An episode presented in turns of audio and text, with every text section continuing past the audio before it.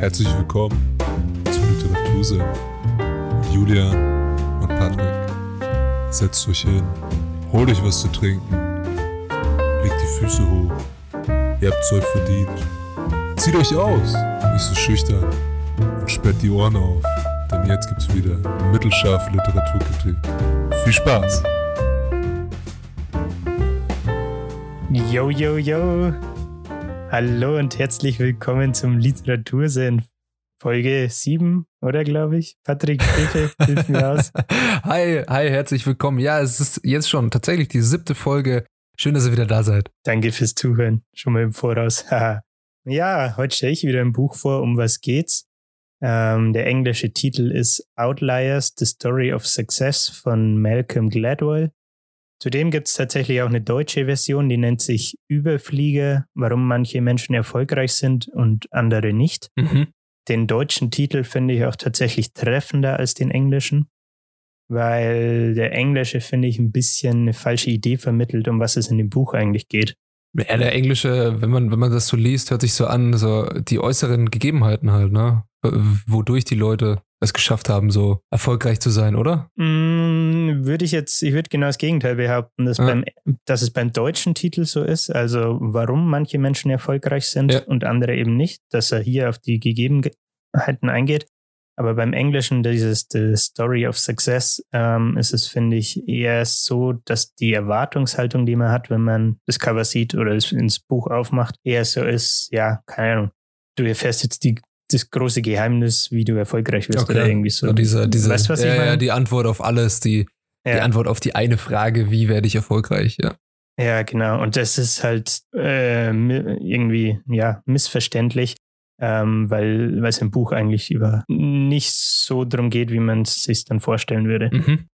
Um vielleicht eine ganz gute Idee davon zu kriegen, um was es eigentlich geht, äh, habe ich vom deutschen Buch das Backcover, ganz im, im Patrick-Style, äh, das kann ich mal kurz vorlesen. Ja, dann hat so eine Idee, um was geht's, was wird behandelt und so weiter. Aber kurze Anmerkung, bevor du vorliest. Bitte mit mehr Emotionen, nicht emotionslos. Grüße gehen raus an die Malle. Warum sind manche Menschen Gewinnertypen und andere nicht? Der Wissenschaftsguru Malcolm Gladwell untersucht, was einen Überflieger ausmacht. Denn nicht das Wie spielt beim Erfolg die Hauptrolle, sondern das Woher. Nicht Fleiß und Begabung sind ausschlaggebend, sondern vielmehr Herkunft und kulturelle Prägung. Diese spannende Erkundung der Welt des Genies steckt voller Geschichten und Beispiele. So erklärt Gladwell, warum Asiaten gut in Mathe sind, wie man ein herausragender Hockeyspieler wird und welches Geheimnis die Beatles zur erfolgreichsten Band aller Zeiten machte. Okay, also ist schon, ist schon eine harte These. Vielmehr die Herkunft und die kulturelle Prägung, aber nicht Fleiß und Begabung irgendwie eine krasse These. Ja, schon. Aber man muss, finde ich, auch dazu sagen, dass er im Buch auch ganz klar sagt, dass Fleiß und Begabung quasi mit Grundvoraussetzung dafür sind, dass du dann letztendlich erfolgreich wirst. Mhm. Nur, dass die, der Ausgangspunkt äh, ein anderer ist. So kann man es vielleicht in eigenen Worten mal zusammenfassen. Da können wir dann auch gleich nämlich auf die, auf die Hockeyspieler ähm, zu sprechen kommen. Mhm. Äh, die jetzt auch im Backcover genannt wurden. Das erklärt das Ganze nämlich ganz gut, denke ich. Ich wollte vorher nur noch meinen Senf, so, also meinen Eindruck vom Buch vielleicht abgeben. Ja. Ähm, also wie wir jetzt gelernt haben, der, der gute Mann, äh, der Herr Gladwell, analysiert quasi Erfolgsfaktoren anhand von konkreten Beispielen und ähm, er hat auch viel äh, ähm, so ja Studien oder Verweise auf andere Bücher mit drin.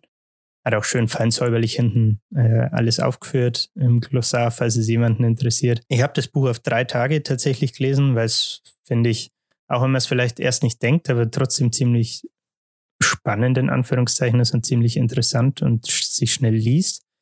Ähm, der Schreibstil ist ziemlich leicht und man kann leicht dem Inhalt folgen. Mhm. Ja, und ich würde es auf jeden Fall weiterempfehlen, weil es eine interessante Perspektive bzw. Blickweise ist. Und wenn jemand auf der Suche nach Inspiration ist oder sich gerne inspirieren lässt, ist das, denke ich, ein ganz gutes Buch, was man sich mal zu Gemü Gemüte führen kann. So. okay, also das Buch gefällt dir scheinbar ähm, sehr, sehr, sehr inspirierend für dich, wenn du es auf drei Tage verschlungen hast. Und ähm, ja, was mir noch, was ich noch die Frage stelle, ist, was ist dieser Malcolm Gladwell für einer? Wo kommt der her? Was ist das für ein Kerl? Wie kommt er dazu, sowas zu schreiben? Das ist eine gute Frage. So viel habe ich ehrlich gesagt gar nicht dazu recherchiert. Ich weiß nur, dass er, warte, lass mich kurz am Buch nachschauen. Das ist sein drittes Buch, okay. soweit ich weiß. Und er hat davor noch äh, The Tipping Point and Blink. Also es sind zwei Bücher, einmal The Tipping Point und das andere ist Blink Aha. geschrieben. Und ja, wie es im Backcover schon geheißen hat, Wissenschaftsguru. Also das Ganze hat schon eine wissenschaftliche Basis mhm. und er analysiert es halt gerne so. Aber ich weiß jetzt ehrlich gesagt nicht, was er, bevor er Autor wurde, gemacht hat oder was er für eine Ausbildung hat oder so. Soweit habe ich jetzt nicht zu ihm recherchiert. Okay, okay. wie fing das ganze Buch dann an? Also wir, wir haben jetzt verschiedene Sachen gehört mit Hockeyspielern. Äh, Asiaten sind, sind gut in, in Mathe. Und wie, wie führt das Buch dich dahin an diese Thesen? Genau, also das, ich habe mir drei Kapitel rausgesucht, die ich vorstellen oder besprechen möchte. Jo. Das erste wäre eben das Thema Hockeyspieler. Der Titel, den man diesem Kapitel geben könnte, wäre im Endeffekt sowas wie das Geburtsdatum ist von Bedeutung. So. Mhm. Was, was erwartest du jetzt, wenn du diesen Titel erstmal hörst? So wie, keine Ahnung, mit dem Wissen, wie das Buch jetzt inhaltlich wahrscheinlich aufgebaut ist. Okay, ähm, das Geburtsdatum ist von Bedeutung. Also wenn, wenn du sagst, er hat das mit Studien belegt und alles, dass er wahrscheinlich sich mal alle äh, Hockeyspieler angeguckt hat, die Erfolg haben und davon leben können. Dann, genau, das ist ja. schon, das ist schon tatsächlich der richtige Weg. Und dann hat er geschaut, wann haben die Geburtstag. Und dann eine Korrelation draus gezogen und ähm, dann versucht, es mit Kausalität zu belegen, wie man es in der, in der Statistik gerne macht. Ähm, so, so wissenschaftlich ist es im Buch tatsächlich gar nicht. Er hat einfach äh, mehrere Tabellen und mhm. ähm, jeder Laie, also du musst dafür nicht irgendwie eine wissenschaftliche Ader oder so haben oder irgendwie Statistik wissen, mhm. sondern anhand von dieser Tabelle siehst du schon, ähm, was der springende Punkt ist. Und zwar, äh, wie wir jetzt schon mehrmals gesagt haben, das Beispiel ist Hockey und zwar die kanadische Hockeyliga. Mhm.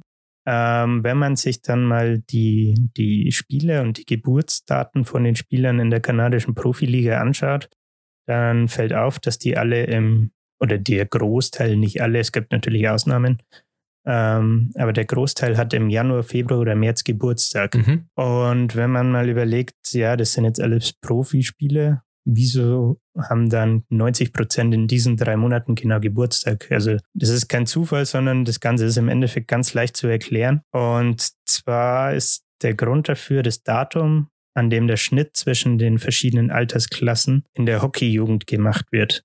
Das ist nämlich der 1. Januar. Mhm. Ähm, ich weiß nicht, hast du Fußball gespielt früher? Ja, Fußball, Basketball, alles Mögliche. Ja. ja, es ist. Also, ich ich kenne dieses Gefühl, wenn du irgendwie jemanden hast, der eigentlich älter ist, aber noch in der unteren Liga spielen darf. Genau. Also bei uns war es im Fußball immer so, dass, glaube ich, zwei Jahrgänge zusammenspielen mussten ja. oder durften und eine Mannschaft quasi gebildet haben. Sprich, der eine, die eine Hälfte von der Mannschaft ist im Endeffekt fast ein Jahr älter im Schnitt als der andere Teil von der Mannschaft. Dementsprechend ist es natürlich auch bei den Gegnern so. Aber, aber warte, dazu ganz kurz vielleicht. Bei mir war das so, als wir das erste Mal Großfeld gespielt haben. Ich weiß nicht. Mhm. Das erste Mal, äh, die Jugend spielt man, glaube ich, das erste Mal Großfeld. Und dann kommst du mit, ja. mit welchen zusammen, die schon ein Jahr eben das gewohnt sind, auf so einem großen Feld zu spielen. Und du bist dann äh, das erste Mal da und dann, ja, hast du einfach einen, du hast einen Nachteil, weil ja, die anderen sind genau. größer, sind ist ein bis zwei Jahre älter als du, ähm, wissen, wie es ist 90 Minuten auf so einem großen Feld zu stehen und du hast vorher auf so einem, so einem Mini-Feld irgendwie 60 Minuten, wenn überhaupt, gespielt. Und jetzt ja. es auf einmal richtig los. Ja, ich, ich glaube, man spielt nicht mal direkt 90 Minuten, sondern es ist nochmal irgendwie runtergedrosselt. Also Aber ja, es ist auf jeden Fall eine Umstellung. Ne? ja. genau, so um jetzt wieder die Brücke zurück zu den Hockeyspielern zu schlagen. Ja. Der 1. Januar ist also diese Deadline, wo die Altersklassen getrennt werden. Mhm. Sprich, wenn jemand, Ahnung, am 2. Januar im Idealfall Geburtstag hat und ein Mitspieler von ihm am 17. Dezember. Dann sind die in der gleichen Altersklasse. Ah, genau, ja. aber der erstere von den beiden ist ja quasi elf, zwölf Monate älter als der er, andere. Er hat elf Monate mehr Zeit gehabt. Genau, und äh, lass mich kurz auf meinen Notizzettel schauen. Er meinte, die sind da ungefähr so 10, 12 Jahre alt, mhm. also was er halt untersucht hat. Und der springende Punkt ist jetzt, was wir gerade auch schon mit dem Fußballbeispiel hatten, dass das äh, in diesem Alter diese, diese zwölf Monate oder was es dann zum Beispiel sind, natürlich kann es auch weniger sein, aber dass diese paar Monate ähm, sehr viel körperliche Reife ausmachen und den Unterschied machen. Ähm, also was du vorhin schon meintest, ja, man hat irgendwie einen Nachteil. Ne? Mhm. Genau, und was er dann macht, ist, er führt das Ganze halt noch weiter aus und erklärt, wie es jetzt dazu kommt, dass die dann letztendlich in die Hockey, also in die Profiliga kommen. Mhm. Diese Jugendspieler, die jetzt quasi 10, 12 Jahre alt sind, spielen in ihrer Liga und es wird für ähm, All-Star-Teams rekrutiert. Also Okay. er hat es, äh, ich habe in Google Übersetzer mal reingehauen, äh, da kam Ah, Repräsentanten. äh, sowas, sowas wie die, die bayerische Auswahl oder so. Ich weiß nicht, ob du da Irgendwie sowas sowas mal warst, ja. als du Fußball gespielt hast. Diese komische Kann ich mich nicht mehr erinnern. keine jeder so ein Leibchen ja, bekommt. in, ja, ganz merkwürdig. Ja. Auf jeden Fall irgend so eine Auswahl, wo Mhm. halt quasi die Besten rauskommen. Okay. So, wo ist jetzt schon mal der erste Vorteil für die Älteren? Logisch, die haben körperliche Vorteile und deswegen kommen die leichter in die Auswahl, ne? Macht Sinn, oder? Mhm. So, das, das heißt, die haben jetzt den Vorteil, dass sie in die Auswahl kommen, weil sie den körperlichen Vorteil haben, nicht weil sie irgendwie mehr talentiert sind oder so. Er meinte, es kann vielleicht sein, dass die talentierter wirken, aber dann wahrscheinlich nur, weil Hockey halt ziemlich körperbetont ist. Mhm. Und jemand, der, keine Ahnung, 10 Zentimeter größer ist als der Gegenspieler, den kannst du halt leichter wegschieben oder was weiß ich. Mhm. So, was passiert, wenn die in diese, in diese Auswahl kommen? Dann ist es erstmal so, dass die natürlich besseres Coaching kriegen. Und klar, die besseren, vermeintlich besseren Spieler sollen besser gecoacht werden. Mhm. Ähm, zwingend dann der Fall. Du hast natürlich bessere Mitspieler, als wenn du jetzt in deinem normalen Team spielst, ähm, weil die anderen natürlich auch alle in diese Auswahl gekommen sind. Und der dritte Punkt war, die haben mehr als doppelt so viele Spiele, wie die normale Liga hat, weil sie jetzt halt quasi die Auswahlspiele dazu haben, wenn es Sinn macht. Ja. Genau. Und weil sie eben mehr Spiele haben, haben sie auch mehr Training. Äh, sprich, die werden unterm Strich, kann man halt zusammenfassend sagen, einfach besser gefördert. So, was passiert dann, wenn man jetzt ausgeht, das war, als die zehn Jahre alt sind, wenn man einen Zeitsprung macht und die sind jetzt auf einmal 13 oder 14. Was wäre die logische Schlussfolgerung jetzt äh, nach dem Prozedere? Ja, klar, dass sie durch besseres Training, besseres Coaching, mehr üben und so weiter und so fort einfach körperlich und spielerisch oft besser sind als die, die das nicht hatten. Genau, das ist nämlich der springende Punkt. Er sagt, ursprünglich hatten sie nur den körperlichen Vorteil. Mhm. Und das war ja erstmal nicht talentbasiert. Aber wegen diesem Vorteil haben sie jetzt quasi auch den, ähm, ja, ich sag mal, mehr Talent entwickelt, weil sie eben besser gefördert wurden.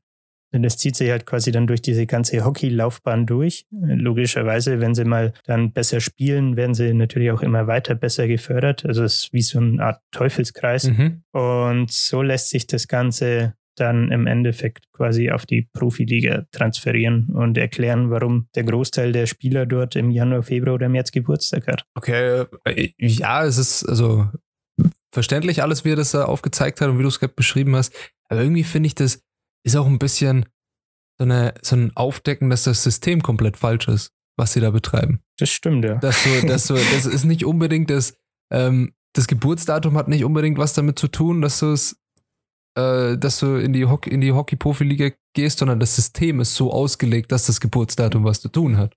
Verstehst du, was ich meine? So kann man es natürlich auch sehen, ja, ja, klar. Ja, also ich, ich finde es ich find's irgendwie ein bisschen, ein bisschen hart von dem Autor jetzt, zu sagen, okay, du hast da geboren und darum ist das, äh, hat das jetzt Einfluss auf deine, oder bist da geboren und äh, das hat jetzt dann Einfluss auf deine Zukunft. Ja, es gibt diese Korrelation, aber die kommt nur zu- zustande, weil das System es so will. Also es ist schon hart. Okay, aber, aber, aber interessant. Mega interessant. Mal interessieren, wie das in anderen Sportarten ist halt, ja. Er meinte in anderen Sportarten, ich habe es mir jetzt nicht rausgeschrieben, aber er hat ist auf jeden Fall darauf eingegangen. Ähm, er hat Fußball, Football und noch irgendwas angesprochen. Ich glaube, bei Fußball und Football war es in Amerika nicht so Mhm. krass mit dieser, äh, mit diesem Effekt. Mhm. Ähm, aber im äh, nagel mich nicht drauf fest, aber ich glaube im Baseball war es genauso. Das ist auch ein be- bestimmter, Ey, von, von, Monat von, ganz ehrlich, vom Baseball habe ich keine Ahnung. Ja, same. ich, Dann lass äh, schnell Thema wechseln. Okay, der, der nächste Punkt war, war Schulbildung, hast du vorhin gemeint, ne? Äh, ja, Schulbildung wäre jetzt das Ganze nochmal im Endeffekt, ich sage mal, dieses Hockey-Beispiel auf die Schulbildung transferiert. Okay. Müssen wir jetzt gar nicht so viel drauf eingehen. Ich kann es mal kurz äh, erläutern, was sein Gedankengang dazu wieder war, Mhm. äh, weil ich das Ganze trotzdem auch interessant fand. Also ist wieder natürlich an Amerika orientiert, Ja. aber er argumentiert folgendermaßen.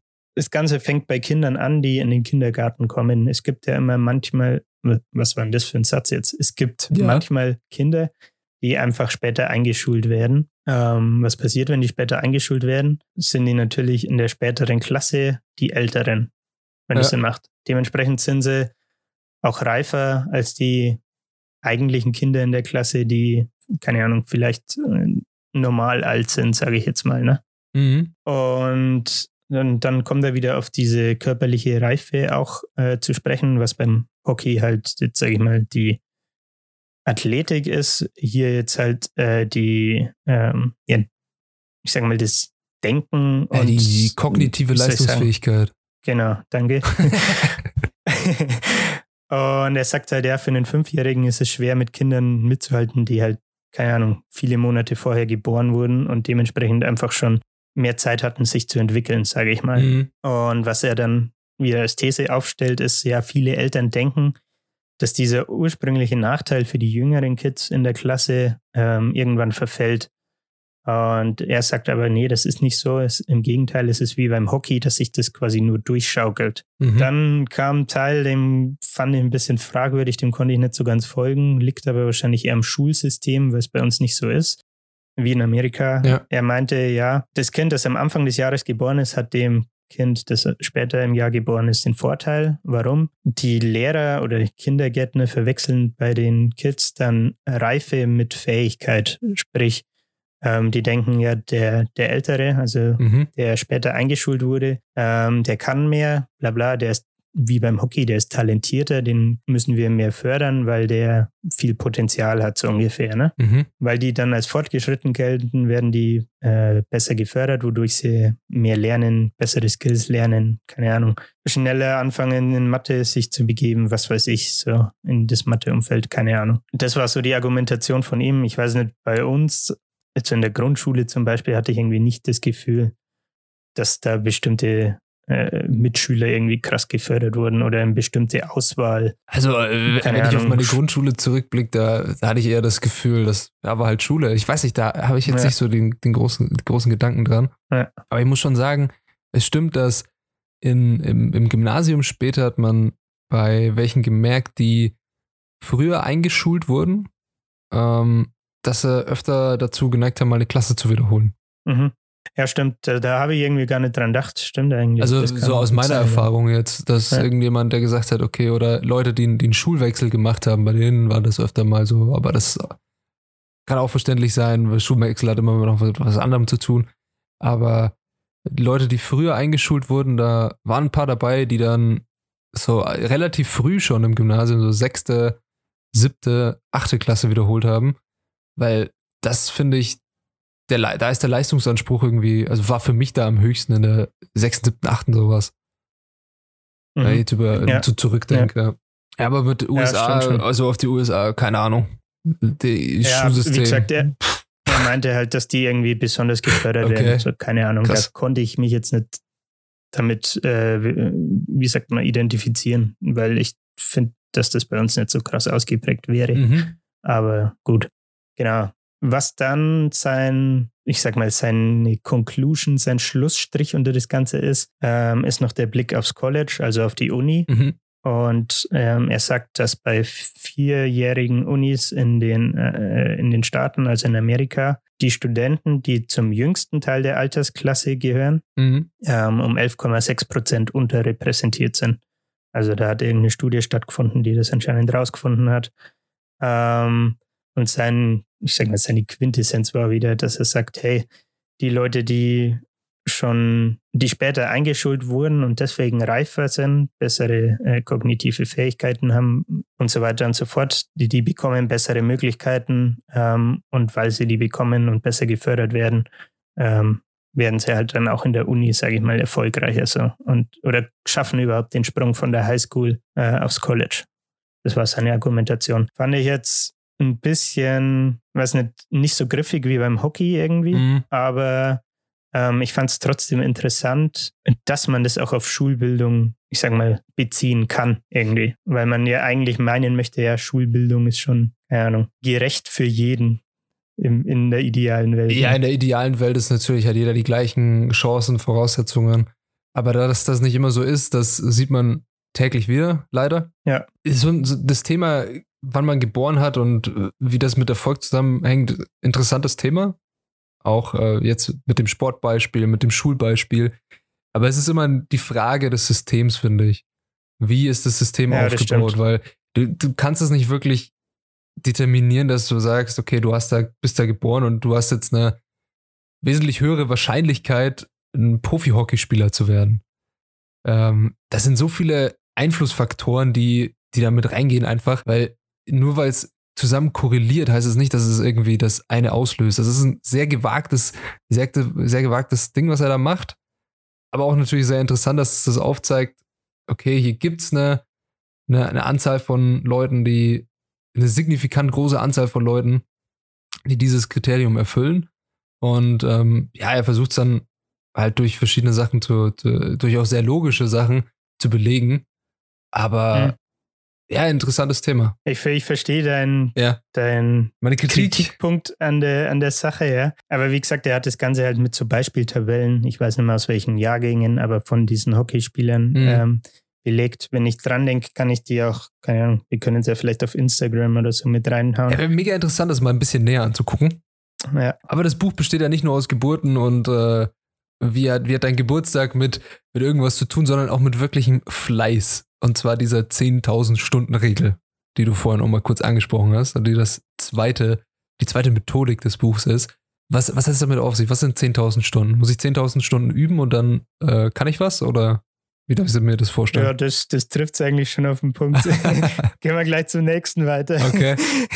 nee, ähm, genau, die 10.000 Stunden Regel ist ein anderes Kapitel, was ich mir rausgesucht habe, weil das finde ich das interessanteste Kapitel im ganzen Buch ist. Es ist zwar irgendwie, also intuitiv, finde ich, weiß man schon, dass es Sinn macht oder dass es so ist, mhm. aber ich fand es interessant, es nochmal vor Augen geführt zu bekommen und zu sehen, hey, diese 10.000 Stunden, äh, diese, wie sagt man, dieser Grenzwert, ähm, dieser Richtwert ähm, existiert und wenn du wirklich gut in irgendwas werden willst, also er spricht von, ähm, wie sagt er, World Class Expert in anything Mhm. werden willst, also wenn du Top-Mann in egal was werden willst, das geht von, keine Ahnung, Geige spielen bis, äh, was ist noch, bis Programmieren. Ja. Äh, wenn du 10.000 Stunden Arbeit reinsteckst, ähm,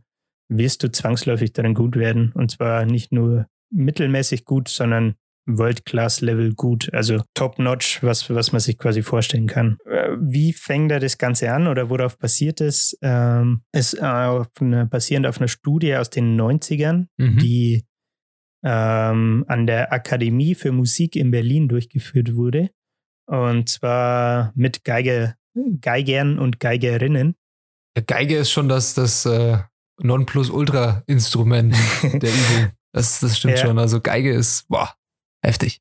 Genau, und er sagt im Buch auch, ähm, die Akademie für Musik in Berlin ist wohl ziemlich Elite, wenn es um Musik geht. Keine Ahnung, kann ich nicht beurteilen. Ja. Ähm, aber die, die ähm, Geiger und Geigerinnen, die in der Studie quasi ja inbegriffen waren, sage ich mal, die da teilgenommen haben, ähm, haben alle im selben Alter angefangen, Geige zu spielen und zwar mit fünf Jahren. Mhm. So, was ist dann aber das Ergebnis der Studie gewesen, beziehungsweise worauf hat diese Studie überhaupt abgezielt?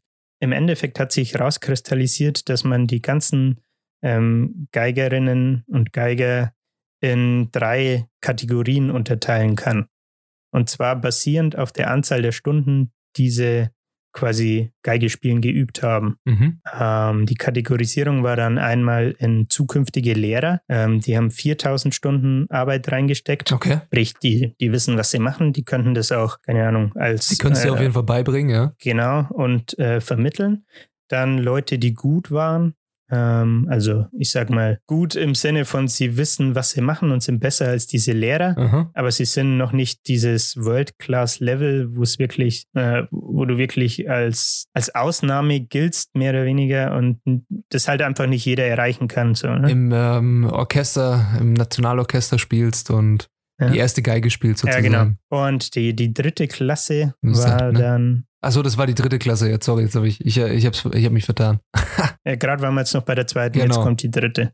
Genau. Und die dritte waren dann eben die besagten 10.000 Stunden Übung. Mhm. Und es soll dieses World-Class-Level sein, quasi, das er anspricht. Äh, und darauf basiert seine, seine ganze These oder seine Herleitung. Mhm. So, der, der interessante Punkt ist jetzt, was ich vorhin gesagt habe, die haben alle angefangen im Alter von fünf Jahren zu spielen. Aber wie es sich herauskristallisiert, haben die alle verschieden viel Übung ins Geigespielen reingesteckt.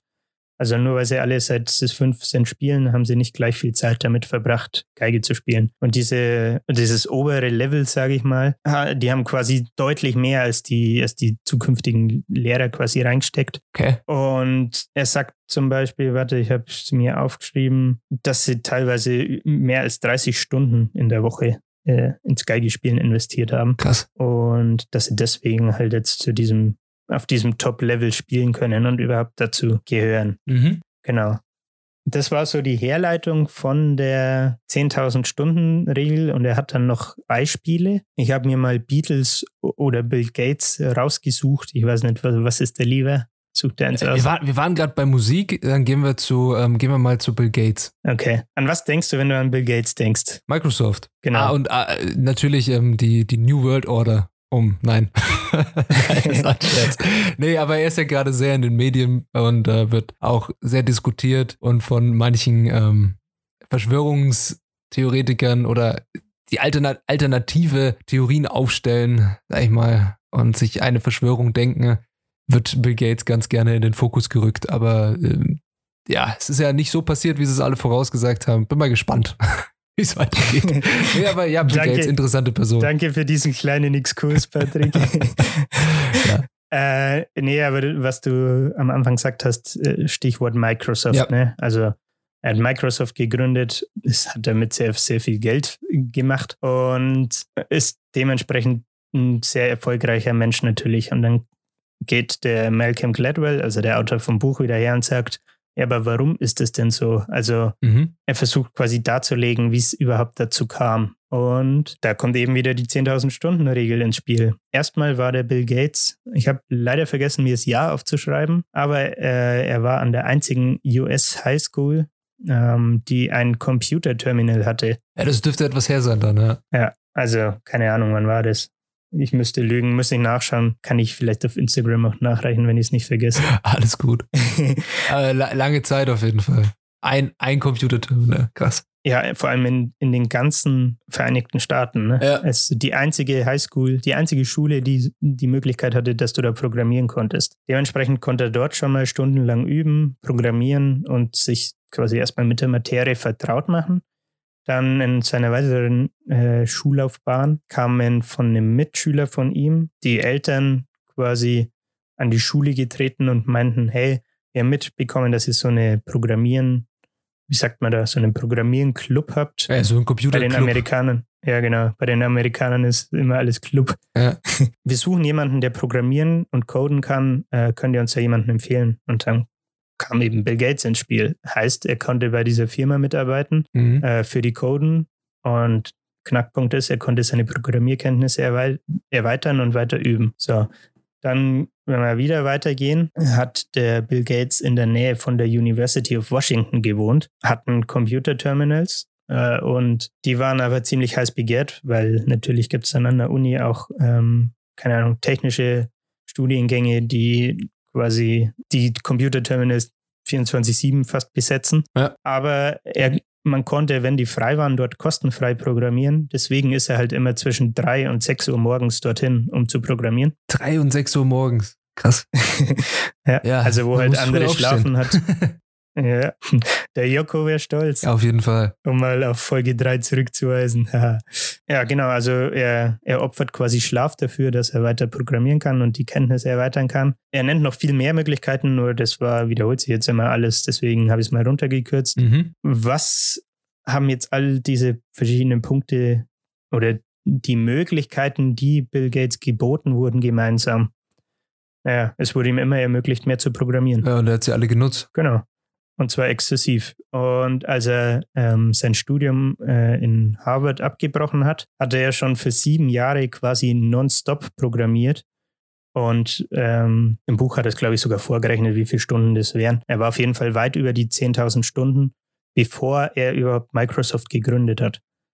Und laut der These von ihm, um wieder auf die 10.000 Stunden zurückzukommen, hatte er quasi im Bereich Programmieren dieses World-Class Expert-Level erreicht Mhm. und war so vertraut mit dem Themenbereich und so gut, dass er sich das mit Microsoft quasi zunutze machen konnte. Fand ich ziemlich, also keine Ahnung, ziemlich beeindruckend, weil man sich da nie wirklich Gedanken drüber macht. So, man denkt immer, oh, Bill Gates, der hat viel Kohle, einer der reichsten Menschen der Welt, aber du, du, du hinterfragst so nicht, wie es überhaupt dazu kam. Ja, bei so, Also, bei so Entstehungsgeschichten und auch ähm, bei den Musikern, die du gem- gemeint hast, bei der Akademie der, äh, der Musik in Berlin, Ja. wo es darum geht, dass du wirklich für dein Instrument lebst und bis zu 30 Stunden die Woche einfach nur spielst. Und spielen heißt nicht, dass du was dazwischen machst, sondern du spielst das Ding einfach und übst das.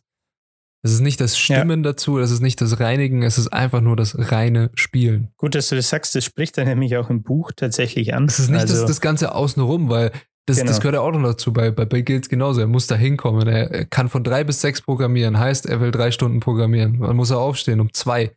Dann muss er um zwei aufstehen, Ja. dahin fahren, um sechs wieder zurückfahren. Alles das, bis du da reinkommst, bis du zu dem kommst, was du tust, ist nochmal extra Zeit. Und das ist ungefähr nochmal das Doppelte. Also du kannst sagen, okay, 10.000 Stunden brauche ich wirklich Übung. Und nochmal 10.000 Stunden ist Vorbereitung. Und dann hast du die Zeit, die du dafür investierst, wenn du in etwas gut sein willst. Ja, ja, wie gesagt, das fand ich halt interessant, weil es was Sinn macht und schlüssig ist. Ja. Und man daran halt auch sieht, dass Bill Gates nicht über, über Nacht einfach quasi reich wurde, sondern dass da schon auch der, das ein oder andere, äh, wie sagt man, Häufchen Arbeit drin steckt. Ja. Gut, und jetzt, jetzt, haben, jetzt haben wir die 10.000 Stunden. Okay, wir wissen jetzt, Leute können äh, Erfolg haben, wenn sie sich für eine Sache aufopfern und alles reinstecken, was sie haben, ihre ganze Zeit. Ähm, wir, haben, ir- wir haben was über den, den Geburtsmonat gehört und wie es vielleicht Einfluss nehmen kann auf den späteren Lebenserfolg an zwei Beispielen. Und jetzt hattest du Jo. noch am Anfang, warum Asiaten gut in Mathe sind. Es ist ein Klischee. Es ist tatsächlich ein Klischee, das sehr oft noch ähm, vorherrscht bei Leuten. Und leider Gottes stimmt es manchmal auch sehr.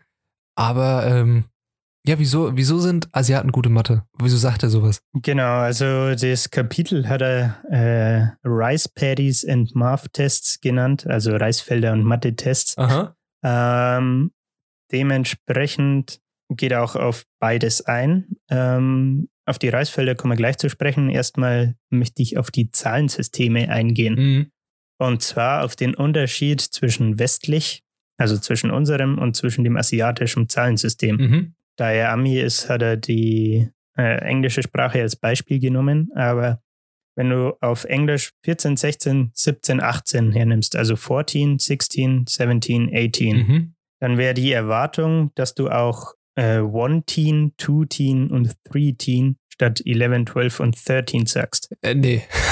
Wenn, wenn du, ja, Ja. aber das ist, weil du, ja, wenn klar. man le- rein logisch vorgeht, meine ich jetzt mal. Wenn du aus einem logischen Gesichtspunkt gehst, auf jeden Fall. Genau. Was kann man daraus schließen? Das Zahlensystem ist sehr unregelmäßig. China, Japan und Korea haben aber ein logisches Zählsystem. Die sagen statt 11, also statt 11, Mhm. 10, 1, also 10, 1. Mhm. 12, also 12 ist 10, 2, Mhm. also 10, 2.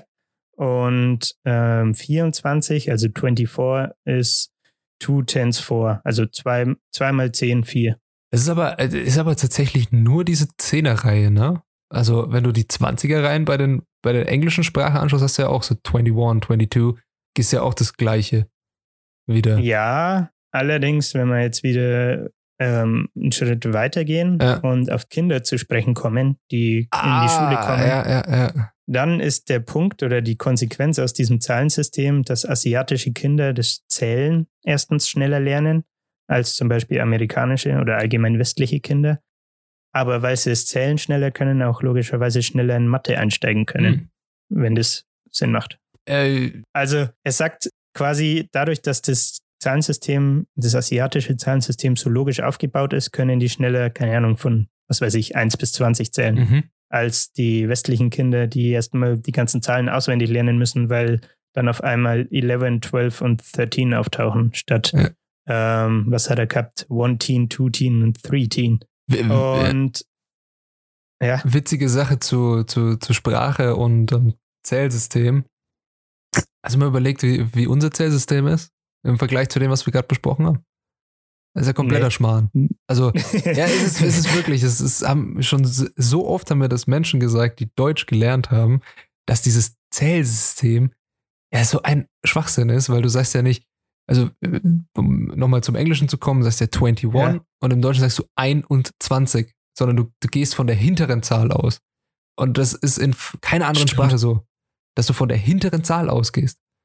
Ja. Du gehst von der ich 1 möchte, aus und nicht von der 20. Und das ist, das verwirrt sehr viele Menschen, die, die finden das sehr, das sehr komisch. Ich, ja. Ja. ich möchte allgemein nicht als, ähm, als Mensch, der aus einem anderen Land stammt, Deutsch lernen müssen.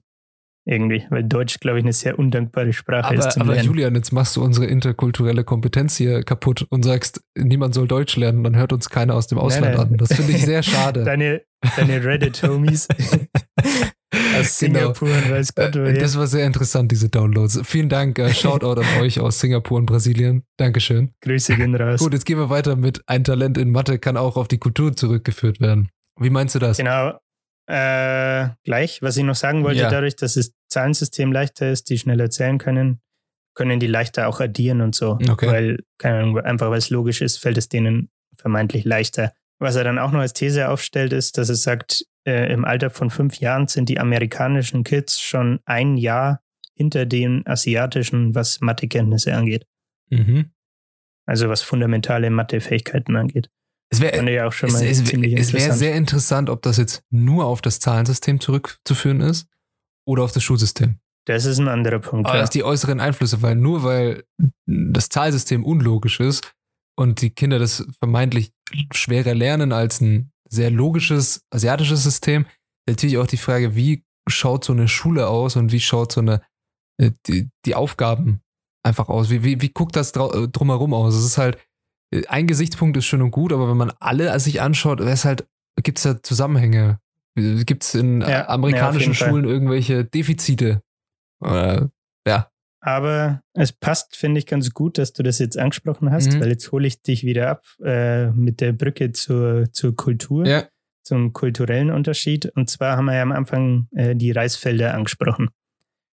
Ähm, die These ist, dass von, vom Autor ist, ein Talent in Mathe kann auch auf die Kultur zurückgeführt werden. Mhm. So, im ersten Moment denkt man sich mal, what? Was, was soll das jetzt heißen? Aber ich versuche es mal zu erläutern. So, die westliche Landwirtschaft, äh, keine Ahnung, ich bin zwar nicht damit wirklich vertraut, aber man kann sich als mechanisch orientiert vorstellen. Mhm. Heißt, ähm, um die, also auch vor allem historisch gesehen, ne? ja. um die Ernte zu erhöhen, wird bessere Ausrüstung gekauft, ähm, es werden mehr Massi Maschinen eingesetzt und um mehr Ernte zu bekommen, wird die landwirtschaftliche Nutzfläche erhöht. Macht erstmal Sinn, ne? Ja. Wenn wir jetzt aber auf die asiatischen Länder blicken, zum Beispiel Japan und China, ähm, ist das erste Problem schon mal, hey, die Bauern haben nicht genug Geld und Fläche zur Verfügung, um einfach mal die landwirtschaftliche Nutzfläche zu erweitern oder um sich bessere Ausrüstung oder Maschinen zu kaufen und die quasi einzusetzen. Mhm. So, und was macht man dann, wenn man äh, trotzdem die Ernte optimieren und äh, verbessern oder erhöhen möchte? Man muss, blöd gesagt, schlauer handeln ähm, und kann sich es nicht leicht machen und einfach quasi Geld ausgeben, um die Ernte zu verbessern. So, was, was heißt schlauer handeln? Sie müssen ihre Zeit erstens gut einteilen.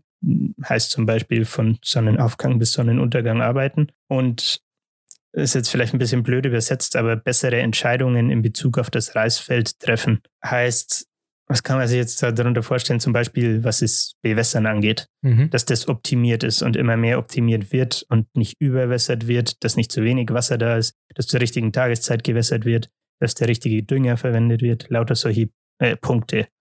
So, also hat man den Vergleich zwischen westlicher Landwirtschaft, die mechanisch orientiert ist, und der asiatischen, die quasi eine Skill-Orientierung hat. Also da kommt es viel mehr auf deine Fähigkeiten an und auf dein, ja, wie soll ich sagen, auf dein Durchhaltevermögen oder deinen Willen, ähm, ja, die Ernte quasi zu verbessern, wenn man das so ausdrücken kann. Wo kann man jetzt die, die Brücke zwischen Reisfeldern und Mathe-Tests schlagen? Wenn wir jetzt wieder aufs Thema Mathe zu sprechen kommen, Mhm. äh, nennt er im Buch den weltweiten Schulvergleichstest TIMS. Keine Ahnung, habe ich noch nie gehört, aber der Äh, findet alle vier Jahre statt. Kennst du den? Also, haben wir den auch gemacht? Damals? Haben wir, haben wir gut abgeschnitten? ähm, Wir, wir hatten auch öfter so, Äh, wie, ich weiß nicht mehr, wie die das geheißen hat. Ken Känguru, Tests. Känguru der Mathematik. Ja, Da hast du dann so eine, so eine Urkunde bekommen, wenn du gut warst. Oder auch Licht. Ich glaube, ich habe nicht so oft Hilfe Äh, bekommen. ich habe mal einmal so einen Anstecker bekommen und so einen Rätselwürfel. Der war ganz witzig, dieser Rätselwürfel. Aber das ist eine andere Geschichte. Ich kenne nur die, ich kenn nur die PISA-Studie im, im europäischen Vielleicht war Raum. es auch das, also irgendwie irgendwas in die Richtung auf jeden Fall. Mhm. Keine Ahnung. Ähm, findet wohl alle vier Jahre statt. So. Äh, ähnlich wie die, was war das, Känguru-Studie, soll der mathematische und naturwissenschaftliche Kenntnisse prüfen. Aha. Hinzu kommt aber noch, dass zu diesem Mathe-Test noch ein Fragebogen mit äh, dazu beigegeben wird. Ähm, sprich, Schüler machen erst den Test und müssen dann den Fragebogen noch ausfüllen. Fragen auf diesem Fragebogen, 120 Fragen waren das insgesamt noch zusätzlich, sind zum Beispiel so ganz banale Sachen. Was für einen akademischen Grad haben die Eltern? Was halten, äh, also was hältst du als Schüler von Mathe? Wie sind deine Freunde so drauf? Lauter so Mhm. einfach halt eigentlich Fragen, wo man nicht wirklich denken muss, ne? die einfach, die man halt bearbeiten muss. Es sind freiwillige Fragen wahrscheinlich, oder? Genau, Okay. das ist der springende Punkt. Jetzt wird es nämlich interessant. Äh, die durchschnittliche Zahl der gegebenen Antworten auf diesem zusätzlichen Fragebogen variiert erstmal von Land zu Land. Ja. Wenn man dann hergeht und basierend auf diesem Fragebogen eine Rangfolge der Länder erstellt, stellt man schnell fest oder stellt man in der Studie, die quasi ranzieht, fest, ähm, dass diese Rangfolge basierend auf dem Fragebogen äh, identisch mit der Rangfolge ist, wenn man die Mathe-Tests, also die Ergebnisse aus den Mathe-Tests der Länder vergleicht. Sprich, wenn, keine Ahnung, nehmen wir mal als Beispiel China als Land, ähm, wenn die ähm, Mathe-Test Rang 1 wären, wären die auch ähm, in, diesem, in dieser Rangliste, wie viele Fragen von den 120 beantwortet worden sind, äh, Rang 1. Mhm. Sprich, du hast die Korrelation zwischen Beantwortung der Fragen und ähm, Ergebnis vom Mathe-Test. Okay. Sein, seine Schlussfolgerung daraus war, äh, die Länder, von denen die Schüler bereit sind, sich länger zu konzentrieren, äh, lange sitzen zu bleiben und sich die Mühe zu machen, die Fragen zu beantworten, sind auch diejenigen Länder, die, äh, wo die Schüler die besten Ergebnisse liefern, wenn es darum geht, Mathe-Probleme zu lösen und quasi dieselben, ich sage mal, Fähigkeiten, die erforderlich sind, um den Fragebogen komplett auszufüllen, anwenden, um damit Mathe-Probleme zu lösen. Ich weiß nicht, ob mein Satz gerade Sinn ergeben hat, aber du weißt, was ich meine. Ja, ich weiß, was du meinst, dass du aus den Antworten ähm, der offenen Fragen, die ja freiwillig sind und jetzt keinen Nutzen für den, für den jeweiligen Menschen, der das gerade macht, haben. Also ich mache die Dinger ja freiwillig und das bringt mir keine extra Punkte. Und Ja. äh, umso mehr ich da beantwortet habe, umso besser bin ich auch in mein, habe ich in dem Test abgeschnitten, hat dieses, dieses Auswerten der Tests ergeben. Genau. Und der, der springende Punkt ist ja im Endeffekt, dass man sagt, hey, bei Mathe geht es ja im Endeffekt darum, irgendwelche Problemstellungen zu lösen. Mhm. Und er zieht quasi aus diesem, aus dieser ja, kulturellen Basis, die die asiatischen Kids haben, die Schlussfolgerung oder stellt die These auf, dass er sagt, hey, weil es bei denen mit den Reisfeldern so ist, dass die halt da so viel Arbeit reinstecken müssen und die das von ihren Eltern quasi oder Großeltern quasi kennen, dass das für die selbstverständlich ist. Deswegen nehmen die das auch mit und projizieren das quasi auf ihre Schule und in Mathe kommt es halt vor allem zur Geltung, weil es da eben auf die Problemlösung ankommt und da genau diese Fähigkeiten, die man auch braucht, um gute Reisernte zu haben, auch eben für die Mathe-Problemlösung aufbringen kann. Und das war auch so ein Punkt, wo ich mir dachte, ja, macht Sinn, habe ich noch nie so drüber nachgedacht. Fand ich irgendwie cool. Ja, es ist halt wieder schwer, sag ich mal. Diese, ich sehe schon, taugt das Buch nicht so, diese? These, diese These ist halt, sie, sie nimmt sich, ich, ich finde, der, der Autor nimmt ganz gerne irgendwelche Punkte, die er gefunden hat, die ihm gerade ähm, sinnvoll erscheinen für, dem, für die Argumentation und reiht die dann so aneinander. Und Ja, allerdings kannst du auch kein 400 Seiten Buch in 50 Minuten komplett besprechen und auf alles genau ja, eingehen. definitiv, definitiv. Ähm, aber also, wenn ich so diese Quintessenz ein bisschen höre, ist halt so, okay, du nimmst zwei, drei Gesichtspunkte und ähm, sagst dann, dass das so ist. Ja. In, aber vergisst so ein ganzes Konstrukt. Also äh, nur weil, weil jemand da sitzt und diese Fragen beantwortet bei einem Test, heißt ja nicht, dass er das von den Reisfeldern vielleicht hat. Es hat auf jeden Fall was von der, mit der Kultur zu tun und mit dem, mit dem Schulsystem, definitiv. In, ein asiatisches Schulsystem, wo es über sehr viel, sehr viel mehr Disziplin und Ordnung und ähm, auch Leistung geht, als in anderen Schulsystemen, in dem eine individuelle Förderung angestrebt wird und in dem Kinder auch öfter zusammenarbeiten sollen, in Gruppenarbeiten und alles, was bei Ja. asiatischen Schulsystemen nicht so wirklich, vor allem am Anfang nicht so ist, sondern da die Kinder sehr getrimmt werden auf eine, auf eine sehr starke ähm, Disziplin. Und Mhm. das- und Leistungsdruck ja, und das ist so eine Disziplin, sagt dir auch, wenn du einen Test hast, egal wie viele Fragen der hat und ob die freiwillig sind oder nicht, du beantwortest die einfach. Punkt. Ja, aber dann kann man, finde ich, ja trotzdem wieder sagen, ja, es kommt auf die Kultur. Ja, ist im Endeffekt darauf zurückzuführen, was bei denen halt in der Schule schon so ist. Ne? Also ja, aber ich weiß, ich merke schon, dass du äh, Diskussionsbedarf hast. ja es ist ein, ich würde ich es wahrscheinlich selber gern lesen mal und äh, mir ein eigenes Bild davon machen, wie er das vielleicht auch mal seine, seine Quellen angucken, wie da so seine Studien sind, die er Ja. da rausgezogen hat. Äh, weil klar, du hast immer, auch wenn du Studien hast und irgendwelche wissenschaftlichen Quellen, nichts ist äh, ohne Limitation und das müsste man dann Stimmt, halt ja. angucken und sich fragen, okay, was hat er gemacht und ähm, wie kommt er darauf? An sich ist es ein, ein cooles, ein, ein cooles Buch, das so einen Gesichtspunkt liefert, okay, diese 10.000 Stunden Regel ist, ist klar, die, die, die bestätigt einen nochmal, wenn du in irgendwas gut sein willst, dann sitz, da, setz dich auf deinen Arsch und mach's einfach. Ähm, Und übe, übe, übe, übe. Es wird hart sein und du wirst mehr Zeit dafür brauchen, aber üb's. Und erwarte nicht, dass deine ersten Ergebnisse gut sind. Die werden nicht gut sein. Das ist auch ein wichtiger Ja. Punkt. Da spricht er tatsächlich auch Wort für Wort so an, wie du es jetzt gesagt hast. Ja. Erwarte nicht, dass, dass wenn du, du, klar, du nimmst dir irgendwelche unrealistischen Ziele, ähm, dass du jetzt, du schneid, zum Beispiel, du schneidest zum ersten Mal einen Film und du denkst, ja, ich schneide den so perfekt wie ein, wie ein Hollywood-Film oder sonst was und am Ende Ja. kommt halt was raus, was gerade so ansehnbar ist und die Übergänge sind annehmbar und die Musik ist annehmbar und sowas. Und es ist am Anfang so. Es wird von jedem Ja. Mal einfach besser. ist genauso beim Sport. Ja, oder stell dir mal vor, du schneidest zum ersten Mal einen Podcast oder nimmst zum ersten Mal auf. Genau. Selbe Spiel. genau. ist bei Folge 7 dann hoffe ich doch auch besser als bei Folge 1. Es ist, also, du, du siehst es ja auch beim, beim Sport. Du gehst, du gehst hin, du willst zum ersten Mal, nehmen wir mal Krafttraining, weil das ist immer das beste Beispiel. Du willst zum ersten Mal Bankdrücken machen. Eine der, Leben ist Leben. ja, eine der komplexesten Übungen neben, äh, neben Kreuzheben und äh, ähm, äh, Kniebeugen. Und du willst am, äh, machst es zum ersten Mal und sagst dir, ja, die, die 100 Kilo, locker, locker. Und es ist, dass Ja, es so viel genau. Technik ist, so viel Übung und so viel Wiederholungen. So oft musst du dieses Ding wiederholen, dass du weißt, wie sich die Stange verhält, wie sich dein Körper verhält, wie sich die Bank verhält, bevor du es hochdrückst. Was ich finde, ich, also um mal konkret aufs Bankdrücken zu sprechen zu kommen, als ich das erste Mal ins Gym bin und mich quasi mit der Übung beschäftigt habe, ist es mir unglaublich schwer gefallen, überhaupt das, die Balance beziehungsweise das Gleichgewicht zu halten, obwohl gar nicht viel Gewicht drauf war. Also die Stange hat ja selber was 20 Ja, Kilo, glaube 20. ich, ne? Ja. Und dann ein bisschen was aufgeladen, also wirklich nicht viel. Und das war halt vom Gewicht her schon machbar. Allerdings habe ich halt äh, ultra den Linksdrall gehabt. So, und das kommt halt einfach auf die Technik an. Ne? Definitiv. das- ja. Auch da dann Arbeit reinzustecken und daran zu arbeiten, das besser zu machen. Ja, aber ansonsten, das Buch, ja, ähm, hört sich interessant an, wie gesagt. Ich würde es mir auf jeden Fall selber mal angucken. Ähm, ja, abschließende Worte, Juli. Ja, wenn, wenn, wenn euch im Sommer jetzt äh, in der Hitze irgendwie warm ist und ihr ein inspirierendes Buch sie, äh, sucht, über das man vielleicht auch ähm, mit Patrick dann diskutieren kann, kann ich euch das echt empfehlen. Über die Fragen Ähm, der Kausalität. Genau.